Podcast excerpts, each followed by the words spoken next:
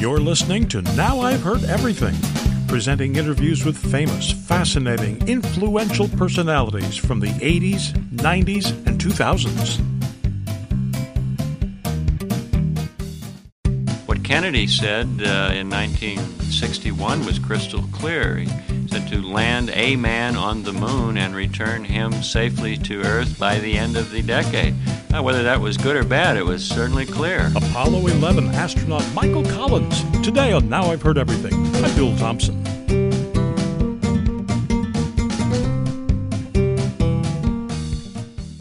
Fifty-two years ago this week, the world watched in fascination as astronauts Neil Armstrong and Buzz Aldrin became the first human beings ever to set foot on the surface of the moon. That's one small step for man, one leap for mankind. Now, as they were planting their footprints on the surface of the moon, orbiting above, in the command module was the third member of the Apollo 11 crew, Michael Collins. Because, after all, somebody had to stay in the car with the motor running while Aldrin and Armstrong did their thing. More than 20 years later, I had the chance to meet and interview Michael Collins, twice as a matter of fact. The interview you're about to hear is the second one I did with him. It was about a book he had written called Mission to Mars. So here now, from 1990, Apollo astronaut Michael Collins.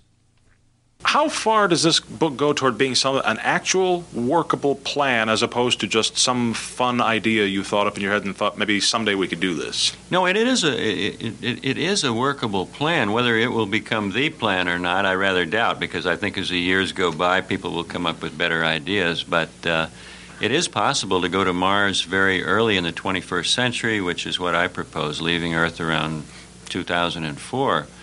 Uh, at the rate we're going right now, this will not happen quite that early. Uh, I think President Bush is thinking about the year 2019. At least that's what uh, NASA interprets his remarks as uh, requiring. But it could be done a lot earlier than that if, uh, if you put our minds to it.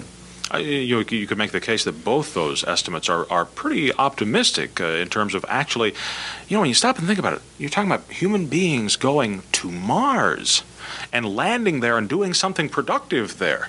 I mean, this is this is stuff that just a few years ago was science fiction. Well, it's a long trip. You see, the moon and back is around a week. Uh, week's voyage, uh, but Mars and back, you're talking close to two years.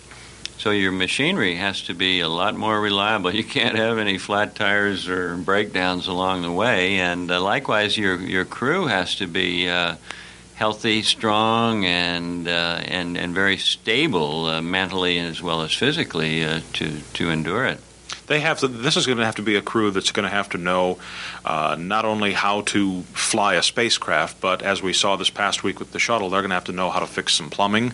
They're going to have to know how to work on computers that that balk, uh, that break down at the last minute. They have to. These are going to have to be very knowledgeable people, aren't they? Absolutely. Oddly enough, the plumbing problem is one that I do have in in, in the book Mission to Mars. I just happen to. Uh, guess uh, correctly that that would be a, problem sooner or later in space flight. It's the kind of thing engineers don't. Engineers like shiny, bright metal parts that slide easily over one another, and uh, plumbing is not that uh, simple. It's a icky, sticky, messy affair that engineers really don't like to fool around with. So Therefore, I think it's apt to be a problem now and, and, and in the future. Well, as anybody who's ever had to replace a washer in the faucet at home knows, it's, you know, it's, it's, one of those things that you don't plan on, but you darn well better know what's going on. This is, uh, you know, at one point in the book you talk about them, the, the radio communication having a 10 minute delay, and you don't realize that, that that's a long ways out. They, they're, you, it's too far out, really, to be anything but independent, isn't it? Well, it's going to change your way of, uh, of conducting a conversation, I think. Uh, if you know, if you've got really 10 minutes to think over, uh, you know, what you've said and what the answer might be, uh, I, I, think there'll be a lot of people saying, oops, I didn't really mean to say that. How do I, how do I take that back? Uh, but uh, the conversations, I think, will be very stilted with a 10 minute interval between them. You saw the report, I'm sure, the other day, and I, I, for the life of me, I can't remember offhand who issued the report, but it was essentially telling NASA we ought to concentrate on practical, down to earth, well, pardon the pun, scientific uses of space, as opposed to, they said, these wonderful futuristic projections about going to Mars and things like that. Well, I think you're talking about the Augustine report, and uh, it did say that we ought to use space to look back at Earth and to take a lot of measurements of what's going on here on Earth, pollution and so on. But it also then went on in the next uh, breath and said we ought to be looking toward the planet Mars. So I, I think the Augustine report really is uh, is saying NASA can do both things. You can you can uh, I, in their words you have mission to planet Earth and mission from planet Earth. Mission to planet Earth is using uh, sensors in Earth orbit to measure conditions here on the surface of, of our planet, and then uh, the other half of it is, is looking outward. And if you look outward, uh, Mars clearly is uh, the next logical place. It's uh, the closest thing to a sister planet that Earth has. Now there are those pragmatic individuals who say, "Fine, we can go to Mars. We can we can take all this equipment up there, and we can send guys up there, well, guys and women up there, and we'll find all sorts of neat stuff to bring back and put in the Air and Space Museum." But what use is Mars to us? We don't know yet. Uh, that would be one of the things uh, to go to find out. I, can give you a couple of examples that intrigue me. Uh, for example, there, there are no aborigines, there are no natives on Mars, so you don't have to kill anybody when you go there. You don't.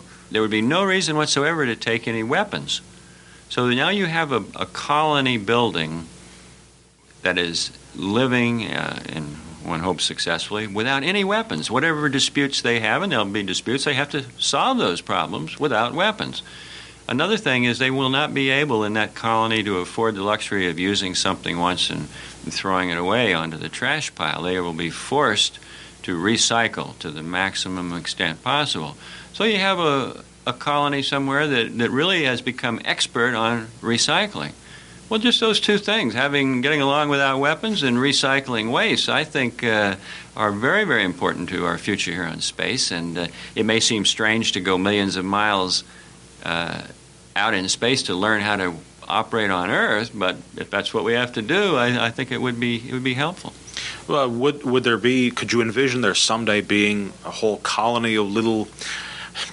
Well, well, I guess the best example I can think of with this the very popular movie now with Arnold Schwarzenegger in it that, that envisions colonies on Mars under domes. I have not seen the movie, but from what I hear, uh, it makes sense. Uh, yes, Mars does have an atmosphere, but uh, unlike the Moon, Mars has an atmosphere, but it's a very thin atmosphere. You couldn't uh, breathe it, uh, so you'd have to live under a dome.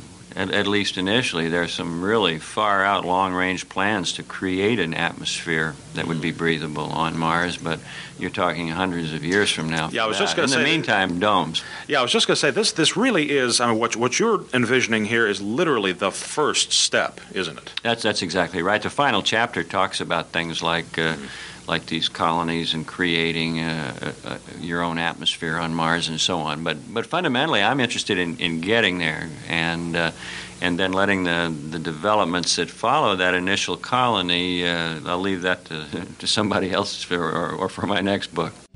After this short break, how can we get America as excited about going to Mars as we were about going to the moon?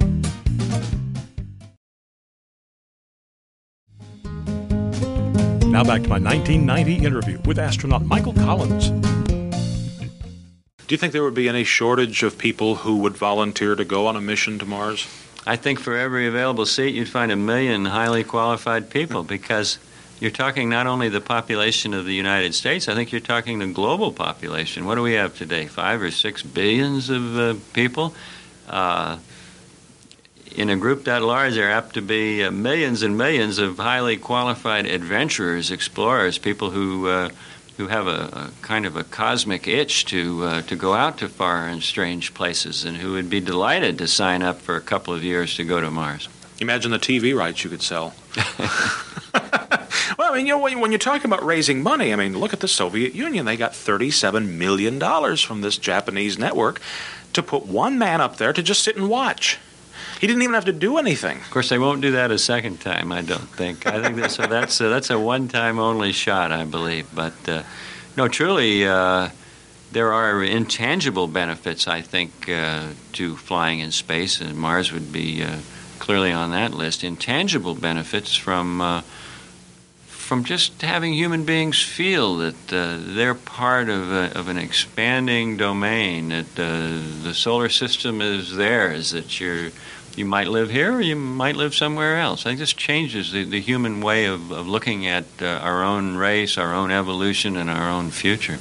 Now, of course, the, the Apollo project that you were a part of was was really was an inspiration. You know, when President Kennedy called on us to to go to the moon, and then when he was tragically shot, and, and we decided that there was we owed it to him to to see his his vision fulfilled.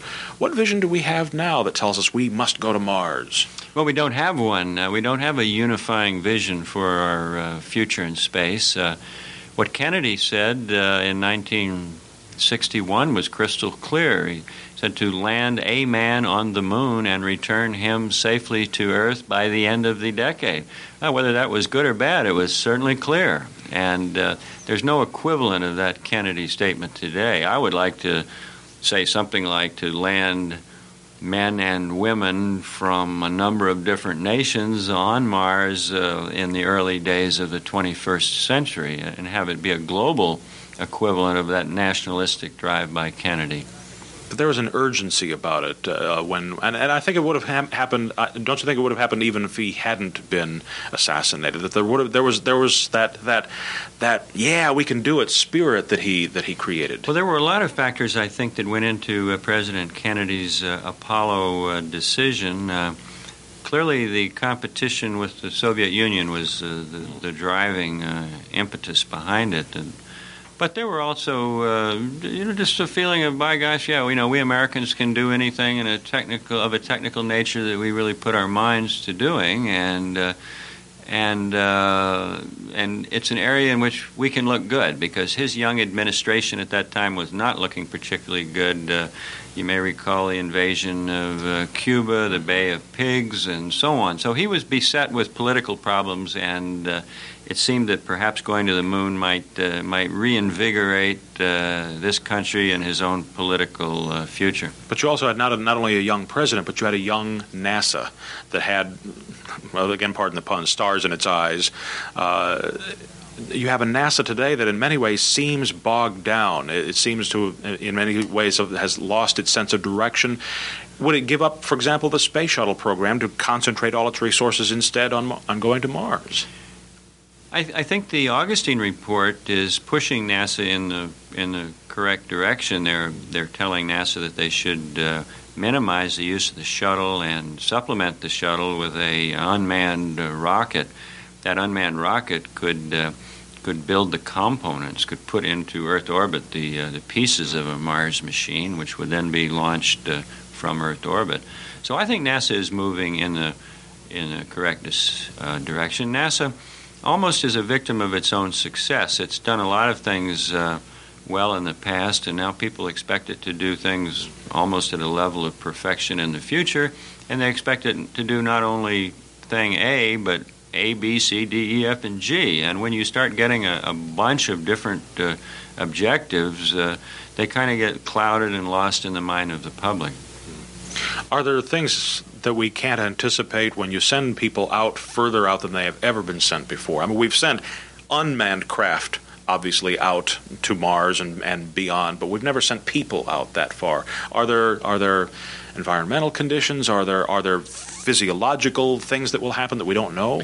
Well, there are two uh, there are two physical uh, problems or possible problems with sending people as far as Mars. One is the uh, radiation that their bodies would receive. And, and the second is the effect of just weightlessness, of, of, of having no gravity for their bodies to fight against. Uh, uh, the radiation, I think, can be solved by proper shielding, uh, hard enough, thick enough shell around the, the spacecraft. Uh, the, uh, the physiological problems uh, involve primarily exercise and diet to combat those. But again, um, uh, the conditions that are faced in space um, may have some application to things here on Earth. Uh, the, uh, the, the loss of bone density, uh, calcium loss uh, caused by weightlessness, is is, is really just a fancy name for osteoporosis. so if the space medicine people can come up with a proper combination of diet and exercise to combat osteoporosis in space, I think there are a lot of valuable lessons to be learned about uh, mm-hmm. the aging process for older people here on Earth. Not only that, but there have been a lot of cosmonauts who have spent a lot, a long time in space. We already know a lot from them, don't we? The Soviets have been up for 366 days, and um, and I think that, in my mind at least, pretty much uh, says you can go to Mars. Uh, the American medical community is quite stubborn. They don't they don't buy that Soviet data. They want to uh, reinvent their, their own wheel, and uh, so they want to uh, take American astronauts and fly them for 60, 180 uh, days, 360, build up, make sure that the, the Soviets somehow aren't pulling the wool over their eyes. Michael Collins died this past April. He was 90.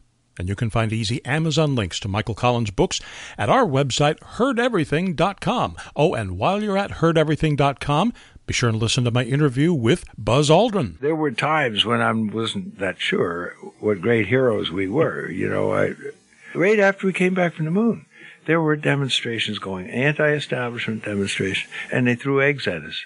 Can you believe that? And also my interview with Apollo 13 astronaut Jim Lovell. The first thought when that bang occurred and we were in deep trouble was, uh, why me? Why now? Why didn't it happen on 12 or wait till 14? You know, and that's a typical reaction of anybody who suddenly finds themselves in a, in a dangerous situation. And of course, we post new episodes here every Monday, Wednesday, and Friday. And you can find Now I've Heard Everything on all major podcast platforms. And thanks for listening. Next time on Now I've Heard Everything, they recently celebrated their 75th wedding anniversary in the small Georgia town where they grew up and where they lived before and after living in the White House.